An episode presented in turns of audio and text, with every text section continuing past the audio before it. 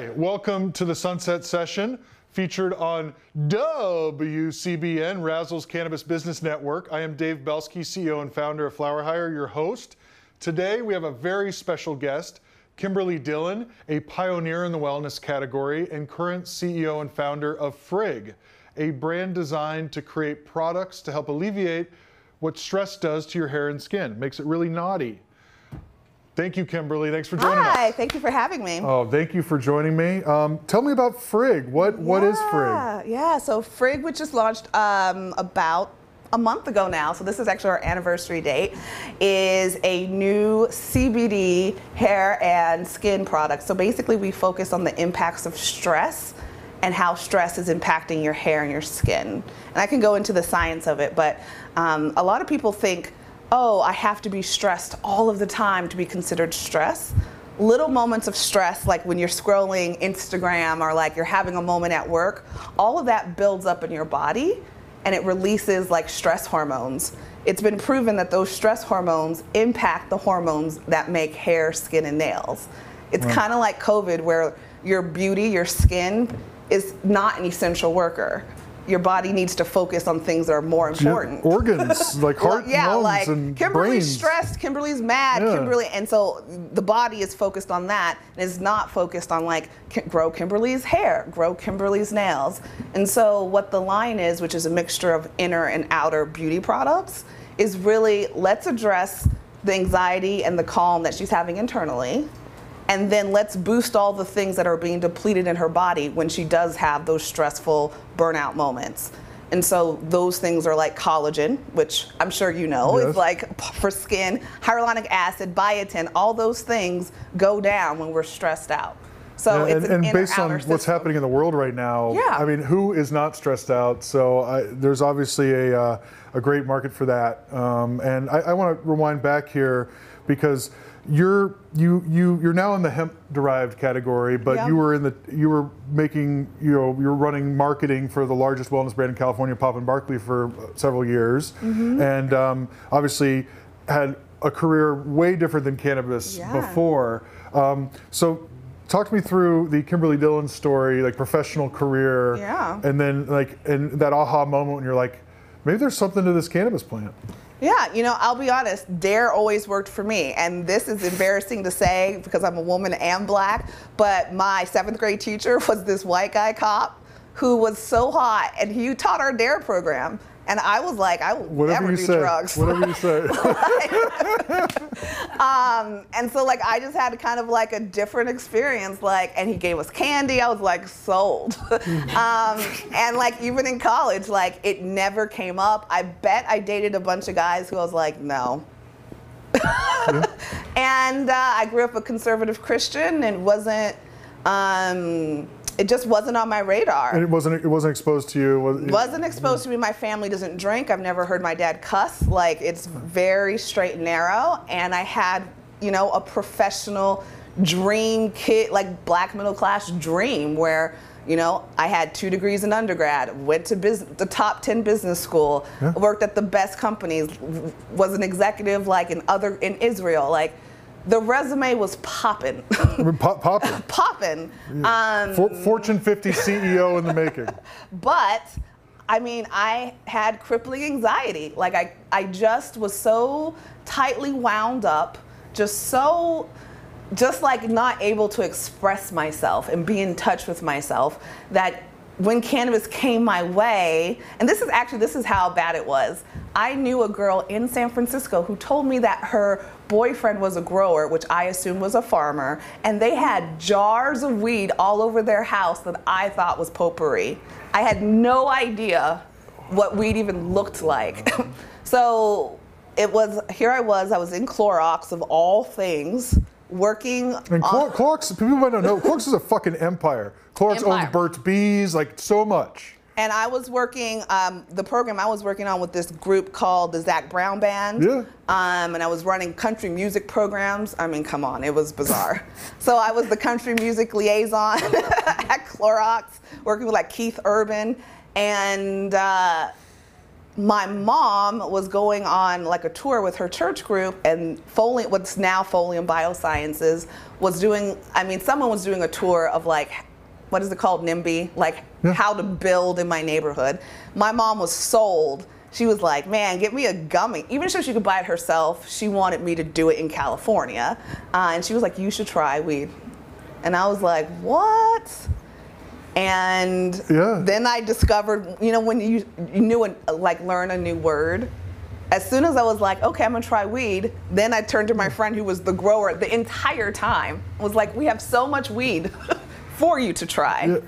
And so like instantly. You were in the right place on the earth in the Bay Area of California. All my friends came yeah. out of the woodwork and totally. were like helping me on this journey.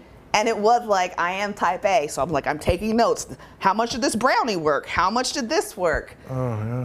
And uh, I felt kind of like, the first year I bought through my friends. The second year I got the medical card and went to the dispensary. And I thought the whole thing, like I got my card down the street from Nefertiti on, on Venice? Brown. On Venice? Yes. Uh, I think I went to the same guy. They, someone was wearing a green suit and spinning a sign. Yep.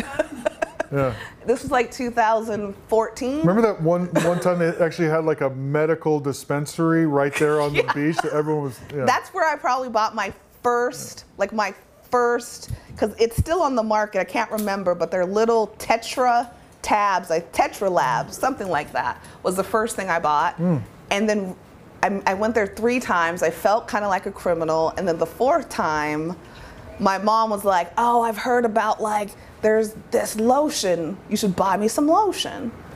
So then I bought her, something was in a honeybee jar that still exists.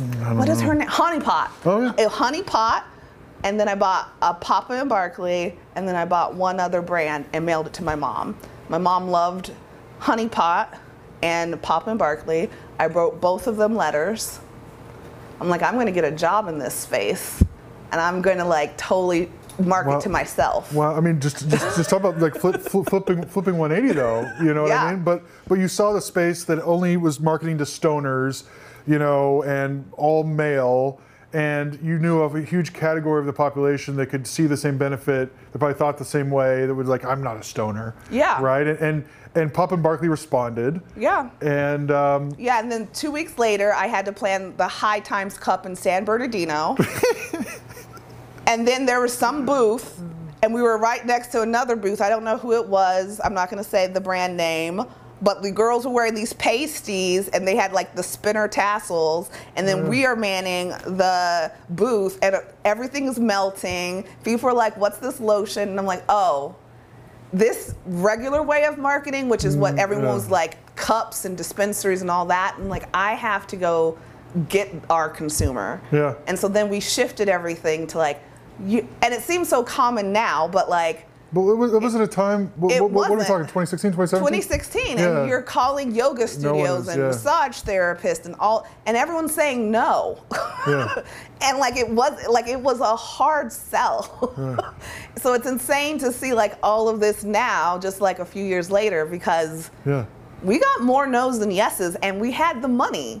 And so, you know, I joined that company. We were making products in a crock pot, and um, and then it started growing from like a thousand dollars to ten to a million to two million. Like so, it just progressed. So, um, the biggest brand in the wellness category during the Prop two fifteen days, for mm-hmm. sure. And then, as you're approaching the rec market in California, after just going from Clorox to like the cash business yeah. of a medical wellness cannabis company, mm-hmm. I mean, crazy. Yeah. Was there anything in your life before that like prepared you to deal with like that? First off, no one even used email for like the first seven months. Like yeah. everyone was using walkie-talkies. No, they're listening to my email. Right. Um, we were pay like pe you needed to pay someone. They would like go in the backyard, and there'd be a mason jar with fifty grand in it. Like none of it was like. Yeah.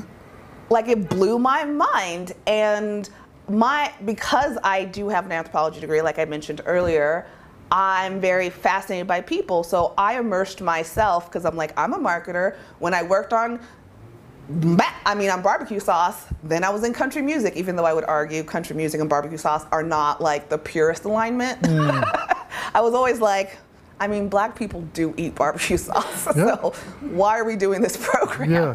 But anyway. You're, you're forgetting about some large amount of people. We're missing a whole segment that I would argue probably invented this. But I was like, I need, because I'm new to this, I need to immerse myself with people who know more than me. And I think that was one of the key differences when I talked to my peers is like, A, I know for a fact one of the founders didn't want to hire me because they didn't think I could fit in.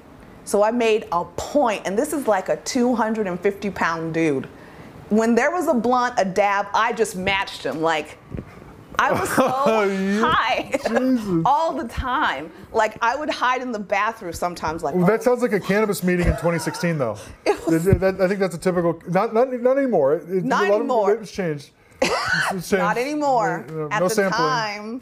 But like there would be times where like I literally was on the floor of the bathroom in, and I worked with men, so the floor was disgusting. And I was like, oh my God, it's spinning. And I I mean, I pride, I yeah. kept, I just dabbed, dabbed and dabbed like with them all oh the time I, to like blend in. I can't, I can't, I can't do that. I, I went I, to I the farms, I, I trimmed, I went on ride-alongs, awesome. I went with the activists, I went. Anyone who needed someone to talk and get a sample and talk about C B D, whether it was four people, five people, San Bernardino, Eureka, I drove there. Well, I, well, I love that hands-on approach. I think, you know, I don't want to typecast you as a marketer because you're so much more than that. But like marketing has been a tough place for companies to hire into this space, right? Because very few will actually get out of their growth hacking audience building world and actually go and see the fucking farm and like yeah. understand the different parts of the business and yeah. and be able to relate to those folks. So you went very kind of hands-on, and this yeah. was obviously the earlier days. Everything was startup. Everyone was doing a little bit of everything. Yeah, totally. Right. Um, so as all of a sudden, a million dollars a month. Here comes yeah. the the rec market.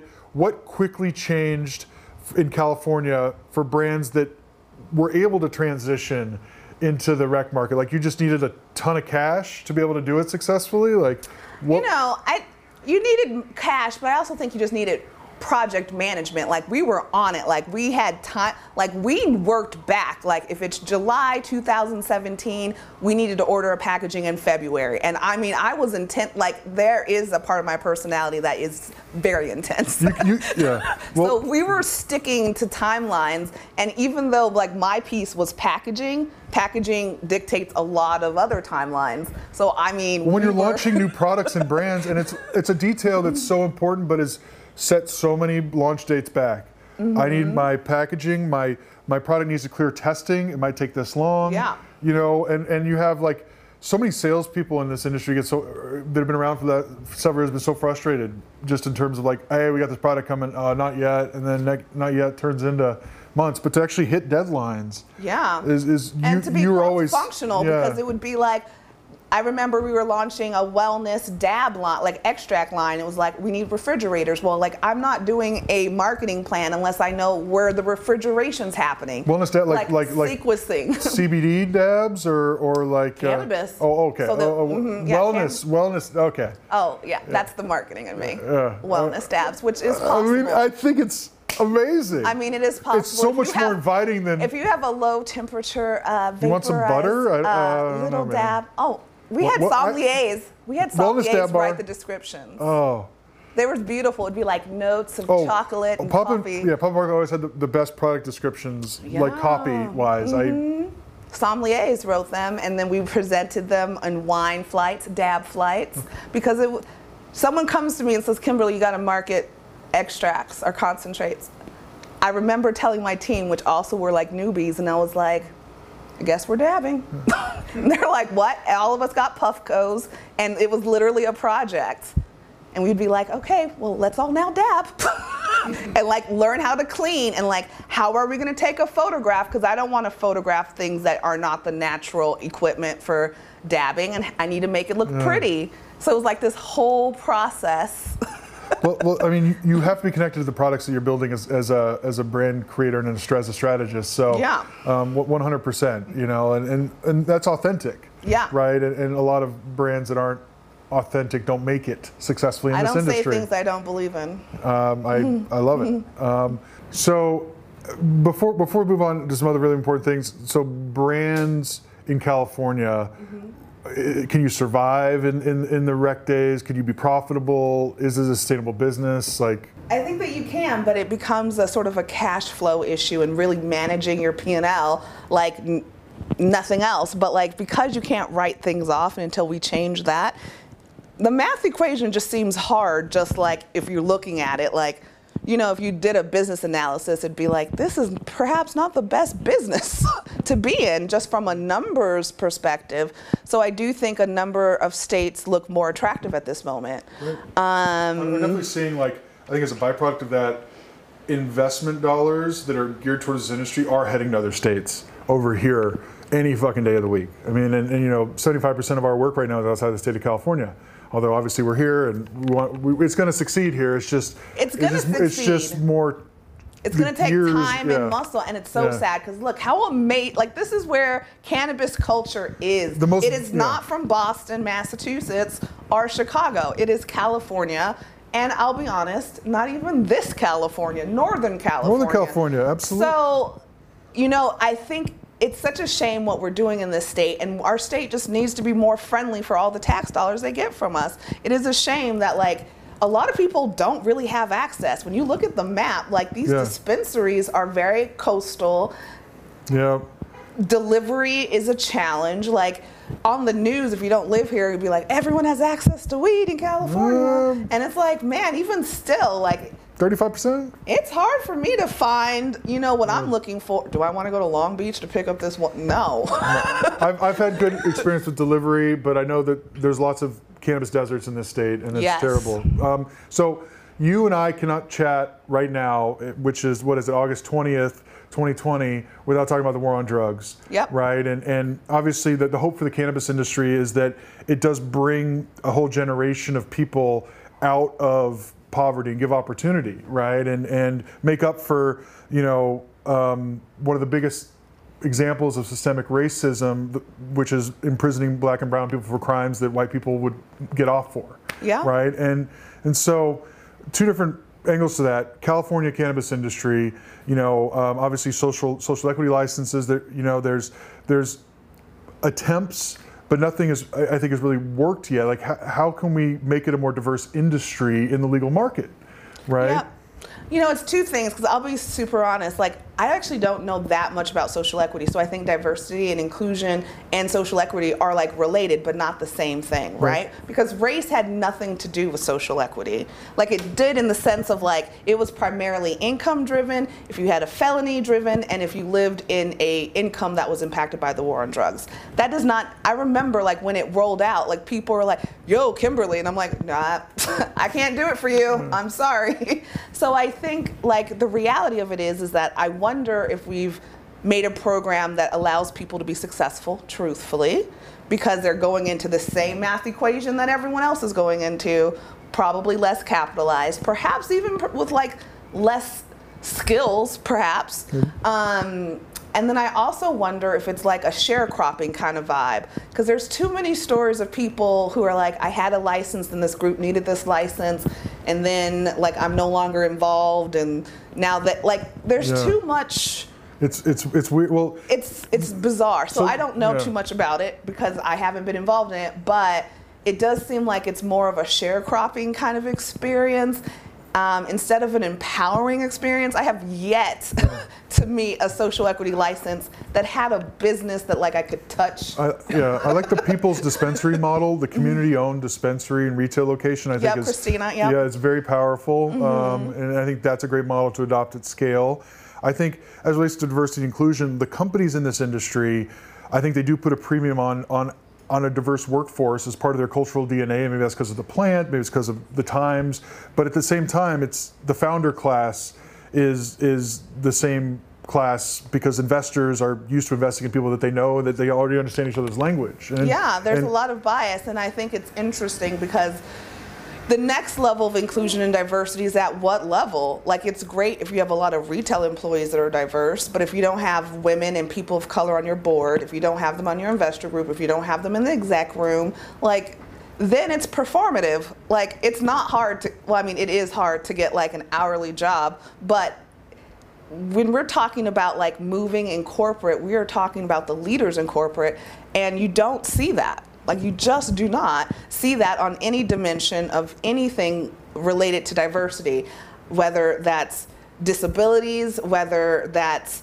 your sexuality, whether that's your, like, there is, there are, the stereotypes are real in our industry.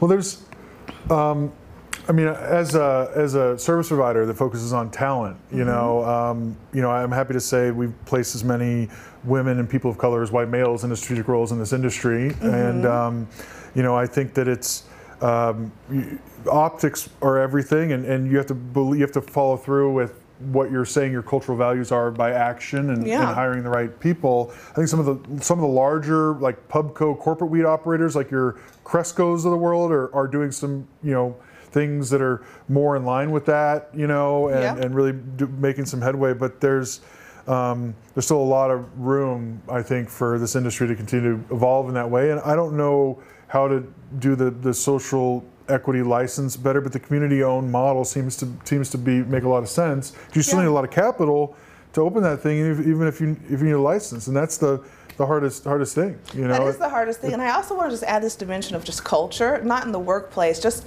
cannabis culture. Like, it is, it's shocking to me that, like, it seems very segregated, or it doesn't seem like we celebrate a diverse culture when we talk about cannabis in some ways, in the sense of it's challenging to think, what are my favorite black-owned brands? What are my, like, it's challenging when we know that part of the reason why cannabis was popularized was because of rap and hip-hop culture. Yeah. And yet you... And we're in L A with tons of entertainers, and we still don't even really know their brands. And so somehow it's not translating into the community and the culture and the ethos, right? Even when I'm working in C B D and hemp now, I feel like a huge responsibility to say to this woman, like, yeah, you know, go get that glow, but also that C B D is technically weed, so you're in cannabis, also the war on drugs. Yeah. Like, it's... It's, it's making sure we don't detach ourselves from this plant, and also to think about the history of it. Because if we really break down the war on drugs, which is always great to start with Nixon, et cetera, but it really, a lot of it happened in jazz. And these jazz singers and Mexican farmers were working in the twenties, and this guy, what was his name, Ann Slinger? Comes after the, them, the and it's just like, okay, we're not going to call it cannabis, we're going to call it marijuana, so it sounds Mexican, so people will freak out, and we're going to go after these black jazz singers, because my God, we do not want that's too fun. the races fun. to intermix, because man, they white, might white have like brown babies. Like, and he wrote this in his book, like, we don't even have to argue, like, was it racist? The dude wrote a memoir and said, like, yes, I am racist and proud of it. Like, it's written from his own words. Yeah. And so when you have that origin, what's interesting to me is we all paid a price. Like, we all paid a price because of this racist history. Because if we didn't have this racist history that dictated whether or not we could have cannabis, man, maybe we'd have less epilepsy. Maybe we would have less plastic. Maybe we would have different jobs for different people. Maybe we would have more science and wouldn't have to wait seventy years to discover this plant. So in, in a way, it's a beautiful illustration of how racism impacts all of us because of these policies as a society. Now we're behind, and we have to convince people, oh, a plant can do this for you, when we already knew that. Like, none of this is new. No, it's just, it's just. So that's what's shocking to me. Uh, you, but Nixon's, you're worth mentioning, and Nancy Reagan did a number.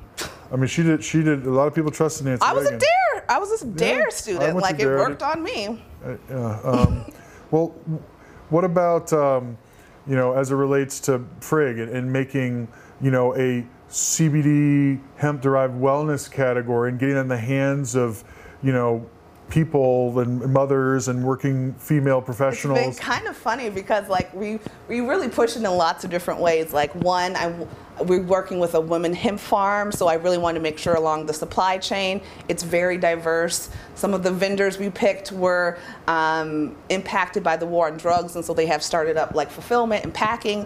So all across the value chain, we we were intentional with who we worked with, and then, you know, on the marketing. it is very inclusive, and I would say like there are a lot of like beautiful black skin models on our products. It's not for black people, and I've had several women right back. They get the brochure, which has this gorgeous black woman on it, and they're like, "How do I use a hair oil?" And I'm like, "The same, like." Okay, let's let's walk through this, and it's it's it's a conversation opener, right? In that front of like, let's talk about what it, how you feel getting a product that doesn't have someone that looks like you on that postcard, and what that means, and that that product can work for you. And then on the flip side, part of the reason why I picked some of the products was to have a conversation with my community, because I would say I've had a pretty successful career in cannabis. But I kept it from my family for many years, and even kind of like soften it because it wasn't gonna receive the same kudos that my peers were gonna get. You know, for them, they're like, why did you waste your perfect career and your M B A on cannabis that had the war on drugs? Like, why, why turn that industry around? Why make these people wealthy? And I have to say, like, A, cannabis changed my life. Like, it was a gateway for plants and spirituality and literally the core of my personality. And I... Which is I'm, fantastic, by the way. Thank you. Um, and so like it's it means so much to me. And so that's why I kept doing it. And, and so then I thought, how do I convince you know, communities that are dealing with A, the shame of cannabis, but also like a lot of reasons why people come to cannabis, if we keep it one hundred, is they're depressed, or there's anxiety, or, or there's something sleep, wrong with your wellness. Mm. And here's a community that has those issues, and who knows what they're taking when there's a plant option. Yeah. And so I was like, well, if you're not going to take a C B D tincture, because that's, woo, I bet you'll get a hair oil. I'll yeah. bet you want that skin to be popping. Yeah. Like, let's talk about it through a beauty context. And then I'll trade you up and be like, okay, well, now take a gummy. Oh, actually, because my vision, I'm cannabinoid agnostic. Like, I would love to trade this woman up to, you know, Glow, to like, why don't we try some T H C? Yeah, right. And graduate her through the process and be a guide. And well, so it was intentional why we started in beauty and on the hemp side. Well, and I, I know that Frigg is, is part of the uh, accelerator program for uh, for Sephora. And Ulta. And Ulta, mm-hmm. and you launched your first several products and sold out a couple of them immediately. Um, so, you know, fantastic work with all Thank that. You, you, you want to talk to me about, like, the interview you had earlier today where you were like, that product you're putting in your hair, keep this in mind, it's the same plant? And like, yeah, because I think, so, you know, we're doing a lot of interviews to raise brand awareness, and so talking to a major publication, and most of the questions are the same, like, what does C B D do for you? And I think it was like, how does C B D give you like a glow? Um, and I was just like, and also like I, you know, enjoyed some of the plant right before, and so I'm writing like, oh, you know, cellular turnover, antioxidants, whatever, and then I write, and let's not forget the war on drugs. Like, if you are putting this on your cheekbone, there's someone still in prison for this exact same plant. And everything I always say is like, cannabis and hemp is like a red apple and a green apple, both apples. Yeah. I don't care, like, when you call it C B D, know that you have taken cannabis. Yeah. Welcome.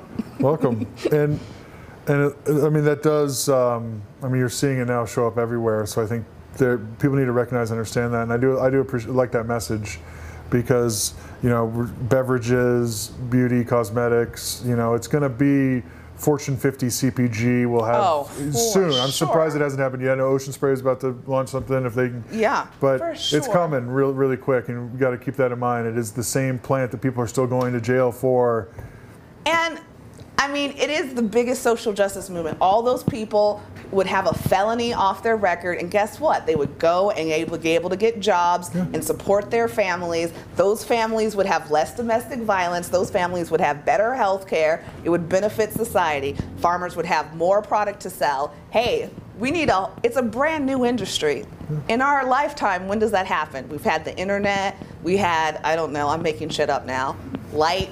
When did light? I don't know when things were invented, but like, it's a brand new industry that's going to change the world. it, it one hundred percent. The, the nothing in our lifetime has had the ability to elevate the human condition collectively more than the legal cannabis mu movement, and we got to continue to push for justice yeah. and and for just normal normalization and making sure people know what they can do with this plant. So, yeah. Kimberly, I appreciate you coming today. It was glorious. Yes. Let's, let's do a little social distance vows. Thank you.